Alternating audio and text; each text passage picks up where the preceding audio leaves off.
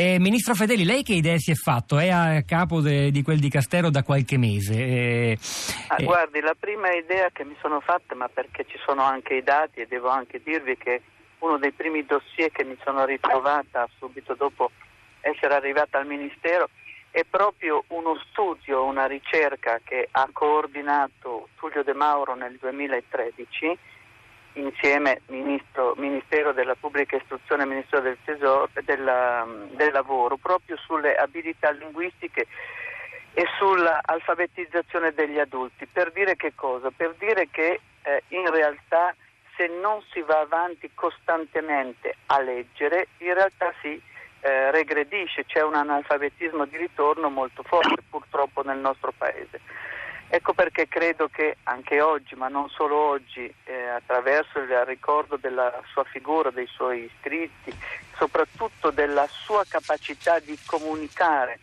eh, che ha fatto Tullio De Mauro in tutta la, la, sua vita, noi dobbiamo saper dire alle ragazze e ai ragazzi, ma anche agli adulti, che smettere di leggere è in realtà un modo per smettere di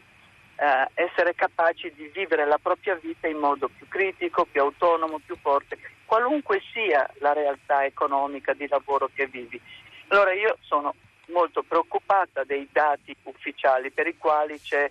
poca lettura dei libri, perché poi se smetti di leggere smetti anche di essere capace di comprendere ciò che leggi. Ecco, noi investiamo molto, stiamo investendo molto, almeno per la parte che ci compete come Ministero, sulle eh, sostenere l'acquisizione diciamo, di quelle che si chiamano le competenze di base, cioè leggere, scrivere e come ti dicevo una volta far di conto, ma soprattutto leggere e scrivere, comprendere, sintetizzare, essere capaci proprio di allargare anche il proprio vocabolario da un punto di vista della conoscenza. Considero questo un elemento molto importante e anche le giornate come queste, ma come sarà anche l'Olimpiadi dell'italiano che si faranno fra qualche giorno e, o quelle o le Olimpiadi sulla filosofia che abbiamo fatto sono tutti stimoli che vogliamo immettere eh, costantemente e sempre di più dentro la scuola proprio perché il leggere e scrivere, quindi il linguaggio, come diceva Tullio De Mauro, è assolutamente un elemento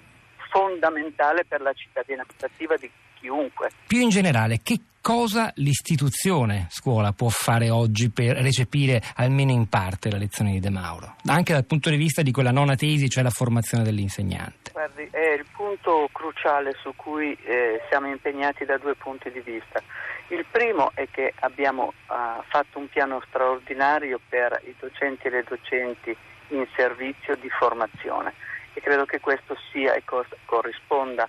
alla nona tesi che veniva richiamata. L'altra che io considero strategicamente ancora eh, più significativa è che con una delle deleghe della buona scuola affrontiamo la nuova qualità e percorso di formazione e di reclutamento delle nuove e dei nuovi docenti che devono entrare nella scuola. Ecco, io credo che lì, anche in raccordo con il percorso di formazione